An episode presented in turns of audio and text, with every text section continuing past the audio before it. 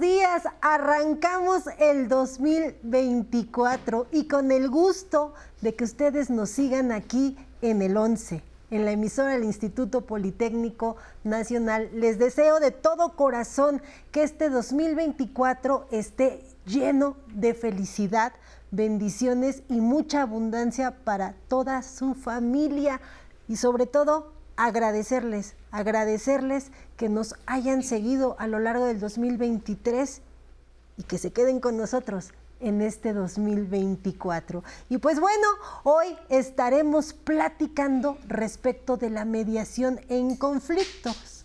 Hemos escuchado la frase de que más vale un mal arreglo que un buen pleito, pero eso, eso ya no tiene que ser así. Hoy estaremos con un experto que nos hablará respecto de la mediación de conflictos que ya es llevada por profesionales en nuestro país. Así que arrancando el año, no pelee, mejor concilie. Pero antes, antes de platicar con nuestro experto, vámonos, ya sabe, con esta cápsula que de verdad se ha preparado con mucho cariño para todos y todas ustedes.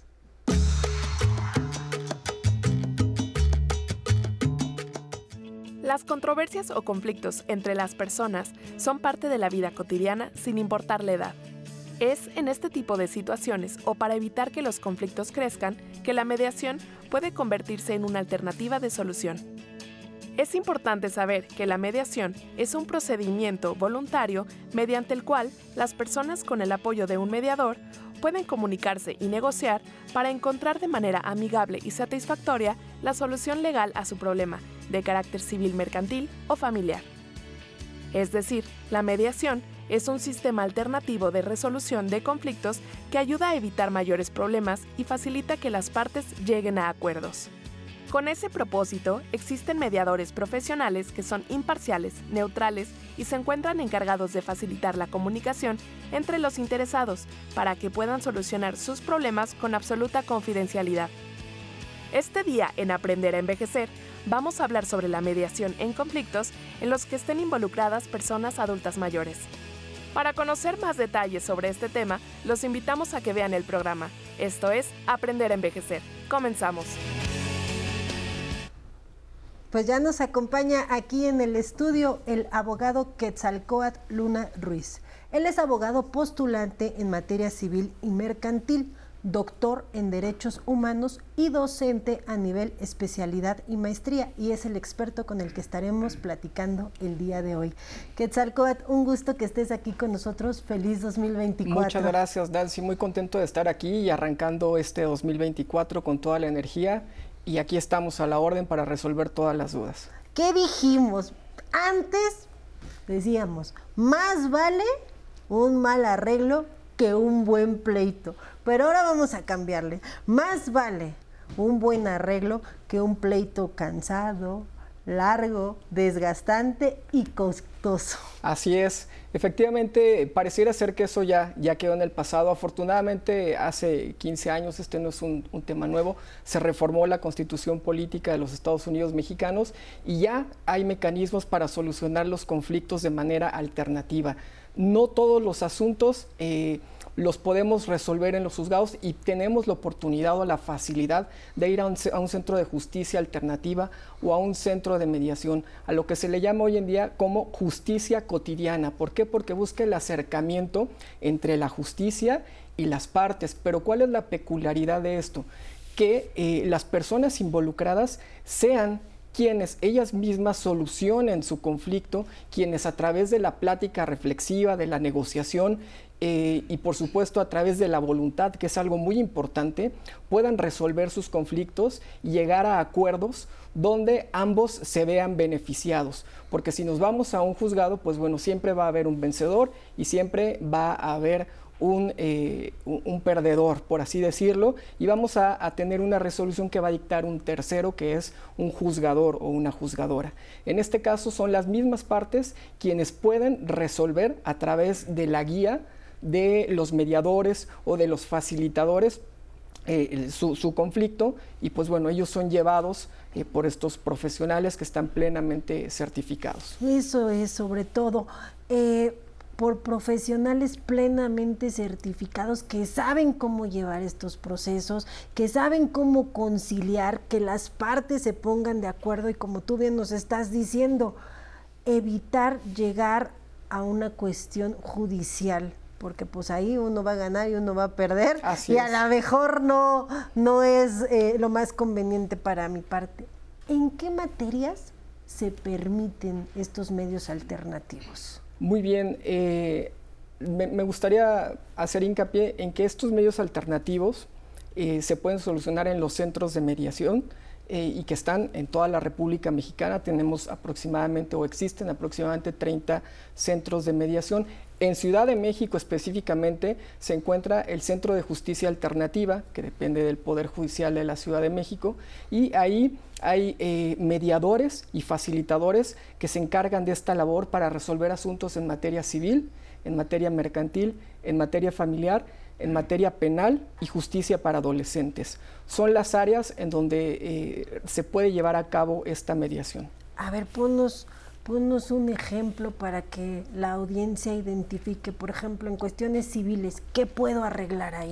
Si estamos hablando de cuestiones civiles, podría ser algo muy sencillo como un arrendamiento. Si alguna de las partes, en este caso preciso, no son partes, eh, son los mediados quienes acuden y ellos eh, podrían, si hay algún arrendador y un arrendatario y tienen problemas con el pago de las rentas o quieren la salida del inmueble, pues bueno, a través de la mediación se abre un canal de comunicación, una guía y pueden llegar a un entendimiento y pactar cuántas rentas va a pagar, cuándo va a pagar y en su caso sí podría o no salirse. Así Entonces, Para arreglar mis problemas con mi casero, con mi casera, me puedo ir a este mecanismo. Así es. En cuestiones civiles. En cuestiones civiles podría ser tal vez eh, eh, en una reivindicación, igual para recuperar algún inmueble, podríamos hacerlo sin ningún problema, se tendrían que poner de acuerdo si eh, llegaron estas partes en algún momento, si tienen un, título o no lo tienen, tendrían que mediar en este sentido para llegar a un punto medio y lograr la salida de esta persona, o podría ser tal vez en un caso de negligencia médica o de daño moral, cuando los médicos, pues bueno, eh, se presume que no, no tienen una práctica adecuada, también podrían asistir el mediado, eh, los mediados a solicitar esta, esta reparación. Correcto. Mercantil. En mercantil en pagarés es muy recurrente en el pago de las facturas. Eh, cuando, no se, cuando no se tiene claramente eh, un conflicto eh, determinado y tienen la voluntad de hacerlo, porque insisto, esto es muy importante, ambas partes tienen que estar de acuerdo para hacerlo y someterse a la mediación. Tienen que tener una, un ánimo de conciliar. De arreglar el problema. Así es. Entonces, pues bueno, cuando se trata de, de pagarés, si no quieren llegar a un juzgado para que les embarguen sus cuentas o les embarguen casas o demás, podría ser una buena alternativa mediar en cuánto se va a pagar y cuándo se va a pagar. Oye, me sorprendiste al señalarnos que también en materia penal. Así es, en materia penal eh, es muy específico, no se puede hacer en todos los delitos. Sí, no, pues como te decían, delincuencia organizada, no en secuestro, vamos a mediar. Es correcto, por ejemplo, en los eh, delitos que se persiguen de oficio definitivamente no podríamos hacer una mediación.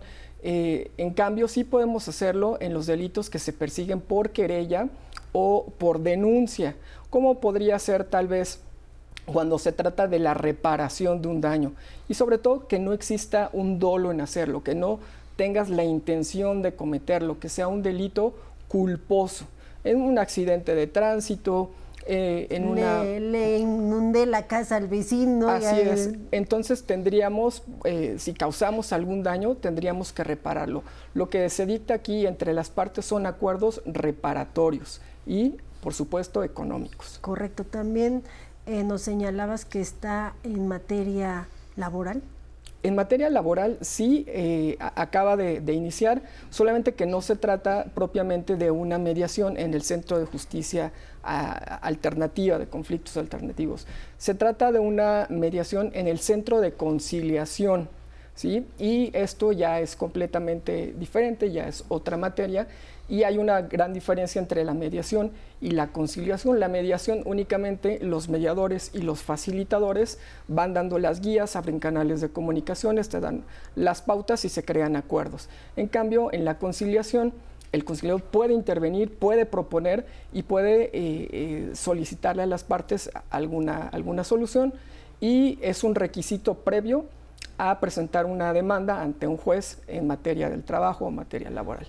Correcto, otra materia que se me esté escapando y que tú nos dijiste. Bueno, en materia, labor, eh, materia familiar podría hacerse, eh, ahí se pueden poner de acuerdo en guardas y custodias, por ejemplo, se pueden poner de acuerdo en el tema de los alimentos. Pensiones, ¿no? En pensiones. muy importante. Aunque también lo pueden hacer ante un juez eh, de proceso oral en, materia familiar, pero también aquí lo, lo, pudieran, lo pudieran llegar a hacer, ¿no?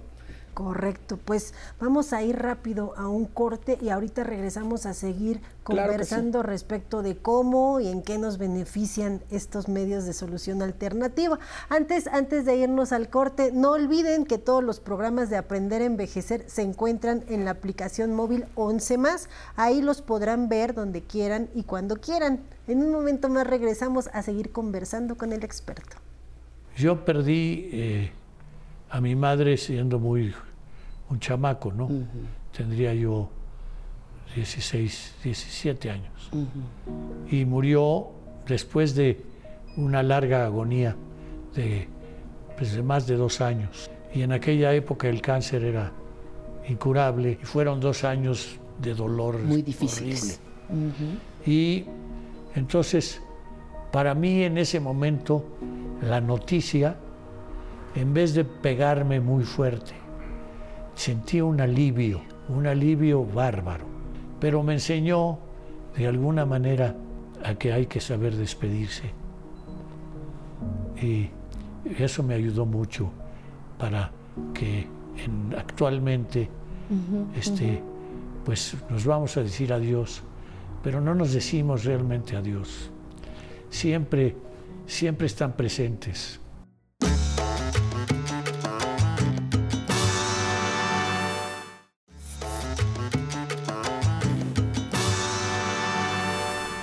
Pues seguimos conversando con el doctor Quetzalcoatl Luna Ruiz, quien ya dijimos es especialista en derechos humanos y materia civil y mercantil. Es el experto con el que estamos platicando el día de hoy. Quetzalcoatl, también tenemos preguntas de la audiencia. ¿Me acompañas a ver qué nos quieren preguntar? Me llamo Enrique Chávez Méndez, 63 años. ¿Qué pasa si la otra parte involucrada no quiere resolver el problema? ¿Qué le contestarías a Enrique? Bueno, en este caso, como lo mencionamos hace un momento, eh, lo primordial es la voluntad de las partes. Esto comienza con una invitación, en algunos estados de la República lo hace eh, directamente esa invitación el tribunal, pero eh, en la Ciudad de México se le da esa invitación a la parte que solicita la mediación y se la lleva a la otra si esta persona no quiere mediar o se presenta a la premediación y no tiene el ánimo, arreglarlo. no se puede hacer nada, no se les puede obligar porque definitivamente esto es de ánimo y de voluntad de, los mediados. Entonces, someterse. Es requisito que las dos partes digan, vamos, vamos a arreglar este problema. Es correcto. Vámonos a evitar el juicio y vámonos por la mediación. Y si no, y si no tienen la, intención, pues bueno, eh, los mediadores o los facilitadores los invitan a que acudan a las instancias correspondientes. Correcto. Vamos a otra pregunta. Mi nombre es Rocío Rivera, tengo 60 años. ¿Hay sanciones para las personas cuando hay un conflicto que no quieran llegar a algún acuerdo? Interesante la pregunta de Rocío. ¿Qué le podemos responder? Eh, realmente no hay una sanción para los que no quieren llegar a, un acuerdo en la mediación, porque como lo mencionamos es voluntario, pero sí es importante señalar que cuando sí se someten a esta mediación y cuando sí llegan a un acuerdo, este, este eh, convenio queda registrado en el centro de mediación y eh, el mediador o el facilitador tiene fe pública. Es una fe pública acotada a ese acto. Pero en ese entonces, desde ese momento, ese convenio cobra eh, eficacia de ejecutoria. puede ejecutoriarse y tiene la eficacia parecida a la de una sentencia pasada por cosa juzgada. Entonces, si alguna de las partes incumple con lo pactado en ese convenio, eh, podemos acudir con ese documento ante un juez de la materia que corresponda y ese juez, con todas las medidas de apremio, con toda la fuerza de la ley que tiene y que está investido, puede hacer y puede obligar al que incumplió para efecto de que realice y, y cumpla lo que se obligó en el convenio. Correcto. Tú como experto y que eh, en tu, en tu despacho se llevan estos asuntos, ¿por qué recomiendas la mediación? Platícanos a la audiencia que nos está viendo, ¿por qué es recomendable este procedimiento? Eh, es recomendable la mediación, no, no en todos los casos, hay casos en los que definitivamente se puede hacer una mediación privada, como lo podemos hacer eh, en el despacho, pero se necesita estar certificado. Sin embargo, esto es algo donde las partes van a llegar a una solución que ellos eh, están proponiendo, con la que ellos están convencidos, por así decirlo, y que sienten que eh, están en igualdad de circunstancias. Además de que es más rápido, es, es, una mediación que puede ser en tres sesiones, aproximadamente de hora y media, dos horas, dependiendo el caso. Y si vamos a, un juzgado, pues nos podemos tardar meses eh, o incluso años. dependiendo de lo que se trate. Y además ahí, como lo mencioné, va a señalar, va a definirlo un tercero y no nos va a agradar, ¿no? Entonces creo que esto, por eso le llaman una justicia cotidiana, porque tiene la finalidad de fomentar la cultura de la paz, tiene la finalidad de que el derecho o la justicia sea más humanista y esté más cercana y que el derecho social vaya un poco más eh, reforzándose entre los ciudadanos. Oye, ¿y cómo le hago? O sea, yo tengo un problema a lo mejor con el vecino, tengo un problema con mi arrendador, a dónde acudo, qué llevo, yo tengo que presentar un escrito, nada más voy, toco la puerta ahí, les digo, tengo este problema. ¿Cómo, cómo se inicia este proceso? En la Ciudad de México está el Centro de Justicia Alternativa del Tribunal Superior de Justicia de esta ciudad y está en la colonia Doctores, en la calle Niños Héroes número 133. Ahí pueden acudir, no es necesario eh, que lleven un escrito, ahí los mediadores los van a asesorar lo que sí, pues tienen que llevar, por supuesto, sus identificaciones, los documentos en los cuales verse el conflicto y eh, es totalmente gratuito en ciertos casos. Ya cuando se trata de una mediación privada entre empresas o cuestiones eh, económicas, eh, ya, se, ya se tiene que hacer en, en, en otro rubro. ¿no? pero bueno, puede ser una alternativa para los y las adultas mayores que nos están viendo, que muchas veces no me quiero someter a un juicio porque va a estar largo, no tengo los recursos, voy a perder mucho tiempo, a lo mejor hasta pongo en riesgo mi integridad, no puedo estar saliendo. Y este, este medio de solución, pues es una alternativa más que por eso la trajimos hoy aquí al programa para que la audiencia que nos está siguiendo la conozca y sepa que existe. Así es. Creo que así es recomendable, no solamente para los adultos mayores, sino en general.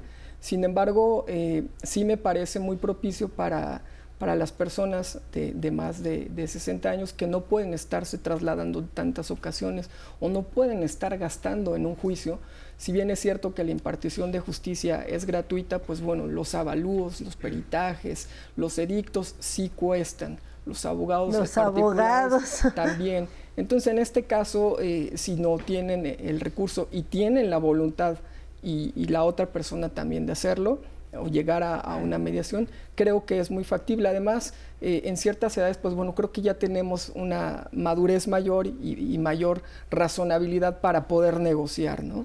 Entonces creo que sí es una muy buena alternativa para los adultos mayores. Correcto, pues muchas gracias Quetzalcoatl por habernos acompañado en este primer programa del año y para platicarnos de este tema tan interesante. Como ya dijimos, no hay que pelear, mejor hay que conciliar y arreglar los problemas que tenemos. Muchas, muchas gracias. Gracias, éxito. Y pues gracias también a todas las personas que nos siguieron a lo largo de este programa y que de todo corazón deseo que este 2024 nos sigan viendo, porque para eso estamos, para informarles de sus derechos, para que los conozcan, para acercarlos y sobre todo como una televisora pública, estar al servicio de todos y todas las personas que nos ven aquí en el 11. Muchísimas gracias, me despido y los voy a dejar con mi compañero Alan Calvo, quien hoy nos mostrará cómo descargar y utilizar la aplicación de Infonavit. Nos vemos la próxima semana para seguir conociendo más derechos.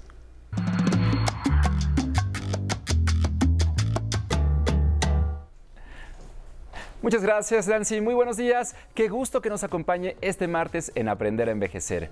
Hoy en tus trámites le explicaremos cómo crear una cuenta en la aplicación móvil del Infonavit. El Instituto del Fondo Nacional de la Vivienda para los Trabajadores se encarga de atender las necesidades de vivienda, otorgando créditos hipotecarios a aquellos trabajadores registrados en el Instituto Mexicano del Seguro Social. Con el objetivo de eficientar sus servicios, el Infonavit desarrolló su plataforma para dispositivos móviles disponible para Android y iOS, donde podrá consultar su estado de cuenta, solicitar un crédito o conocer los detalles de su préstamo hipotecario. Para registrarse debe contar con su número de seguridad social, CURP y RFC. A continuación le mencionamos cómo descargar la aplicación y los pasos que debe seguir desde su teléfono Android o iOS. Primero, entre a la tienda virtual Play Store o App Store. Pulse sobre la barra de búsqueda y escriba Mi cuenta Infonavit. Identifique la aplicación y toque en Obtener o Instalar. Una vez que se descargue, seleccione Abrir. En la siguiente página, dé clic en Quiero una cuenta. El primer paso es ingresar sus datos personales. Proporcione su número de seguridad social, CURP y RFC. Luego presione en Continuar. Con base en los datos que ingresó, se mostrará el nombre que se encuentra registrado. Si es correcto, pulse en Sí. Continúe agregando su número de celular y luego confírmelo. También debe añadir su correo electrónico y confirmarlo. Es importante que ambos estén activos ya que recibirá mensajes para autenticar su cuenta. El aviso de privacidad se muestra en el enlace de color rojo. Pulse sobre él para leerlo y posteriormente seleccione la casilla para aceptar los términos. Dé clic en Continuar cree una contraseña de 8 caracteres que contenga mayúsculas, minúsculas, números y un carácter especial como el que se muestra en este ejemplo. En el siguiente campo, confirme su contraseña. Y para finalizar, toque en registrarse. Se enviará un mensaje a su correo. Vaya a su mail, abra el mensaje y confirme su registro. Después presione en Continuar para seguir con el proceso. También recibirá un código de confirmación de cuatro dígitos por mensaje de texto. Ingréselo y toque en Continuar. Listo, ahora podrá iniciar sesión utilizando su número de seguridad social y la contraseña que creó. Desde ahora podrá tener acceso fácilmente a los diversos servicios que ofrece la plataforma del Infonavit. Muchísimas gracias por habernos acompañado. Lo dejo con mi compañera Nancy Mendoza para que nos informe sobre nuestras redes sociales. Hasta pronto. Muchas gracias, Alan, y muchas gracias a ustedes por seguir con nosotros aquí en Aprender a Envejecer. Recuerden que pueden encontrar todos y cada uno de los episodios ya transmitidos en el canal de YouTube. Ahí nos encuentra como Aprender a Envejecer. Si quieren acceder a toda la programación original que el 11 ha transmitido a lo largo de los años, lo pueden hacer mediante la aplicación 11 más, disponible para todos los dispositivos móviles. Es totalmente gratis y es apta para toda la familia. Y nos despedimos con música. Esto es ¿Y tú qué has hecho? interpretada por el cuarteto Hermanos Lores. Les deseamos un feliz 2024. Hasta mañana.